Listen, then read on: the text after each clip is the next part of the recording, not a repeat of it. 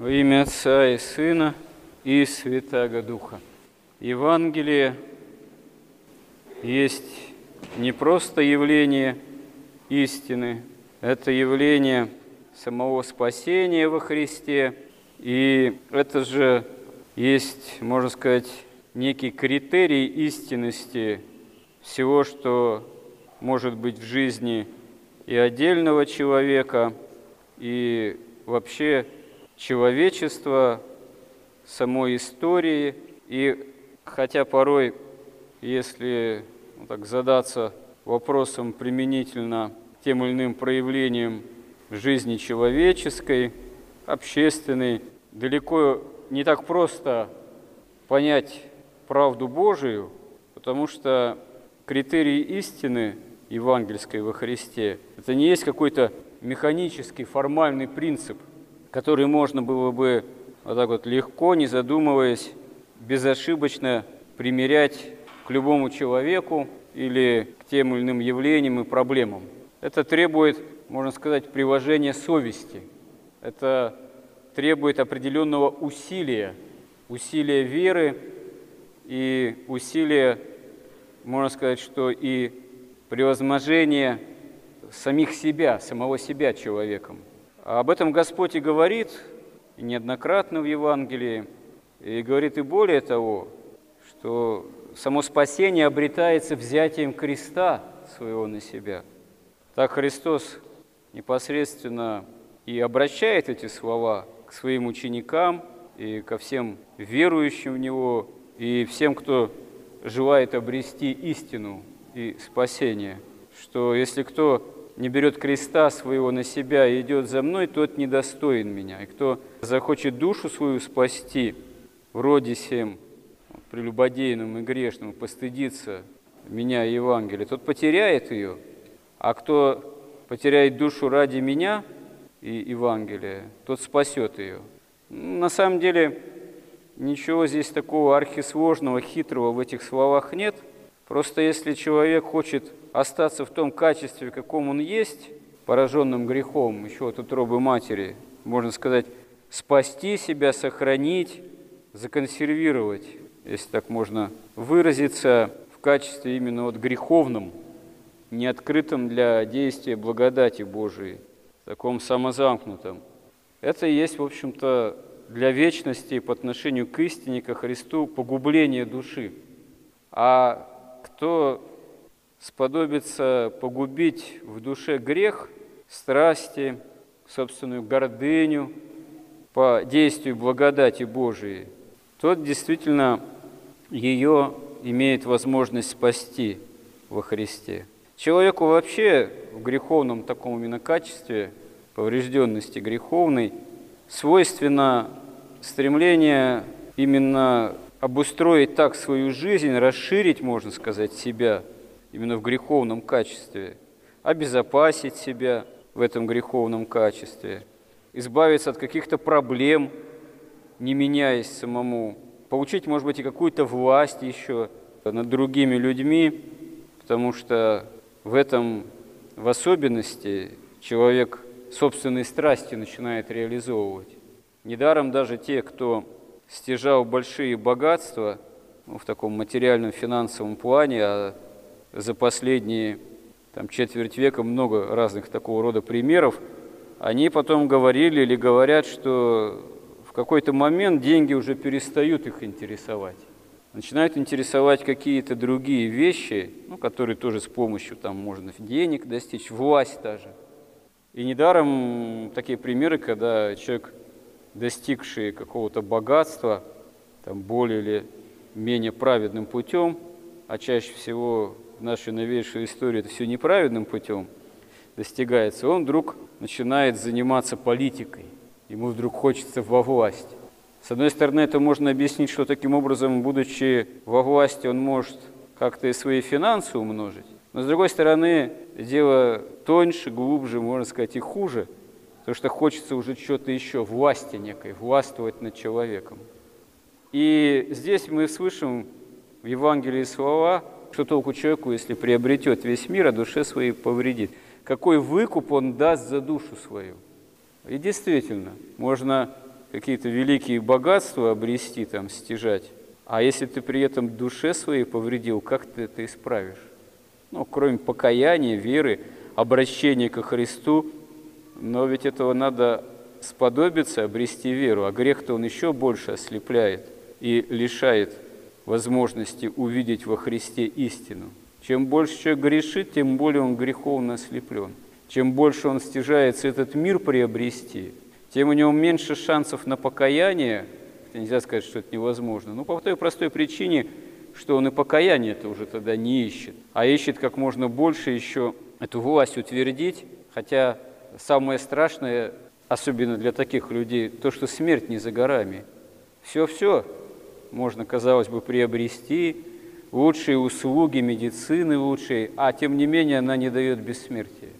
Она не дает победы над смертью.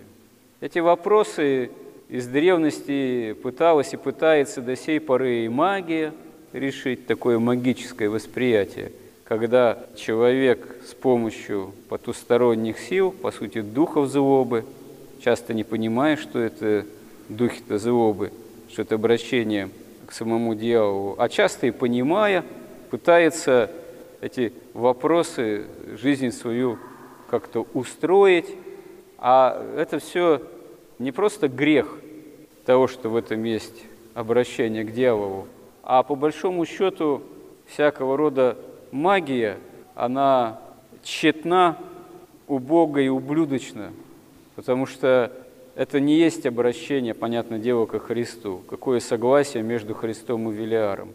Можно обратить внимание, что там разного рода колдуны, там маги, они много могут и о Боге говорить, упоминать Бога. Но, как правило, они Бога упоминают как некую безличную силу, такой некий принцип, да, что вот там, да, Господь, там Бог, там, а не упоминают, не оперируют, не обращаются к имени Христову, потому что не в состоянии нет действительно согласия между Христом и Велиаром.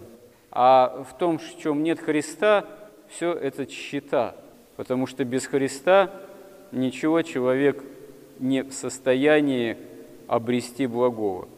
Если мы со Христом, то у нас все есть. И устроение этой земной жизни Бог дарует все, что нам необходимо. А самое главное, у нас есть жизнь вечная, Царство Небесное. Если в нашей жизни нет Христа, как не тушься, из кожи вонь не лезь, и даже каким-либо магическим ухищрением не прибегай, ты несчастный человек. Потому что ты и душе своей вредишь, пытаясь все эти блага этого мира стяжать и утвердиться в этом, и лишаешь себя самого главного – Царства Небесного, вечной жизни во Христе.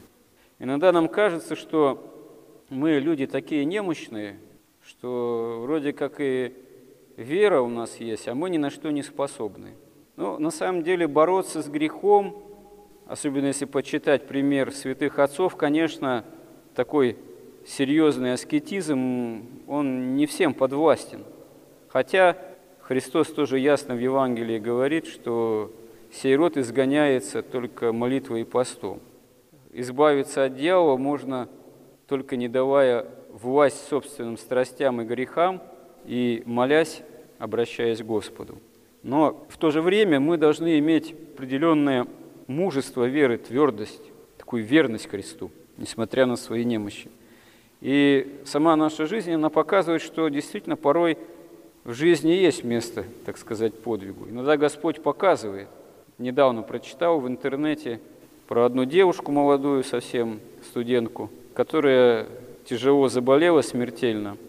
Вот, и у нее была возможность поехать в Израиль, и надо было только в анкете указать вероисповедание, галочку там в том или ином пункте поставить, что или атеистка, или иудаизм исповедует, но никак не христианка. И тогда можно было бы фактически бесплатно получить шанс излечиться. Но девушка была действительно воцерковленная православная – и она отказалась от этой возможности, сказала, что я не могу отречься от Христа, хотя, казалось бы, нужно-то было все там галочку поставить, никто там не приставал с каленым железом пытать «отрекайся». Но действительно речь шла о такой физической жизни или смерти, о выборе. И человек сделал такой вот выбор и приставился, вот, отошел ко Христу, обрел Царство Небесное. А можно было, конечно, и смолодушничать, что там подумаешь, какая-то галочка, казалось бы. Нет, иногда вопрос, он действительно может ребром вставать. Это даже не единственный случай, я тоже знаю один случай, может, он не такой острый был среди знакомых там друзей, покойный уже был человек, поэт. Вот. У него была тяжелая травма позвоночника, и он после этого крестился. И тоже возник похожий вопрос, что можно поехать в Израиль там на какие-то процедуры, грязи, там мертвое море, очень эффективно. Но когда вопрос стал, что вот надо тоже эту галочку или там, или в другом месте ставить, он тоже принял решение, что он не может таким образом как-то отрекаться от Христа. И тоже такой был подвиг исповедничества на самом деле. Но он умер не от этого, потом еще прожил достаточно более-менее продолжительное время, там так вопрос остро не вставал, хотя человек был да, травмирован. Вот. Но вот такие эпизоды, они бывают. То есть бывает, когда нас, кого-то из нас, именно вопрос встает именно остро ребром, поступить по-христиански или нет. И дай Бог, чтобы мы действительно находили в себе мужество и верность заповедям евангельским самому Христу.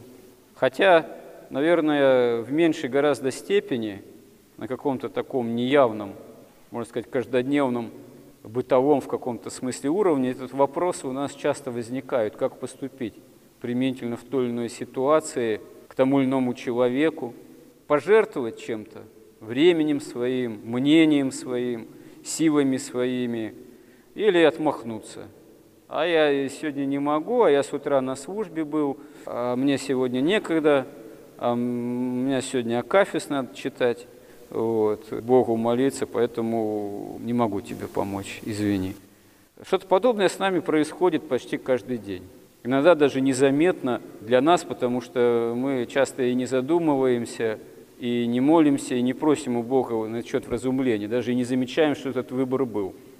А надо учиться замечать и стараться, молясь, понять, а что действительно в нашей жизни является этим вот критерием истины на самом деле. По Христу поступить или по собственному себелюбию. И вот если мы этот выбор вообще будем ставить перед собой и его стараться осуществлять в пользу Христа – пользу, можно сказать, самой истины евангельской, это уже будет действительно погублением греха в нашей жизни и спасением души, взятием креста своего на себя.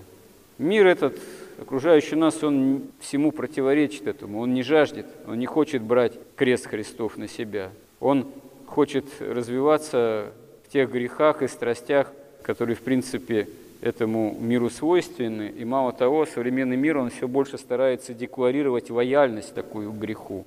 Так называемые это пресловутые ныне идущие из Запада толерантность и политкорректность, это на самом деле есть лояльность греху, свобода для греха, причем декларативная свобода для греха. Это есть такой всеобщий соблазн, который начинает проповедовать мир сей, благодаря тому, что западная цивилизация рушится именно, рушится именно потому, что перестает быть христианской, ибо она именно созидалась на заповедях евангельских фактически. Теперь, отрекаясь от этого, эта цивилизация устремляется к собственному же цивилизационному краху. Хотя это может продолжаться еще достаточно в рамках, масштабах одной человеческой жизни более-менее продолжительное время. Но чтобы вокруг не происходило, поскольку нам дано Евангелие как спасение во Христе и как критерий истины, и более того и чаша Христова, то мы должны этим всем благодатью Божией вооружаться для того, чтобы наша земная жизнь осуществлялась именно во Христе, спасительным для вечности, для нас образом. Господи, помоги нам в этом. Аминь.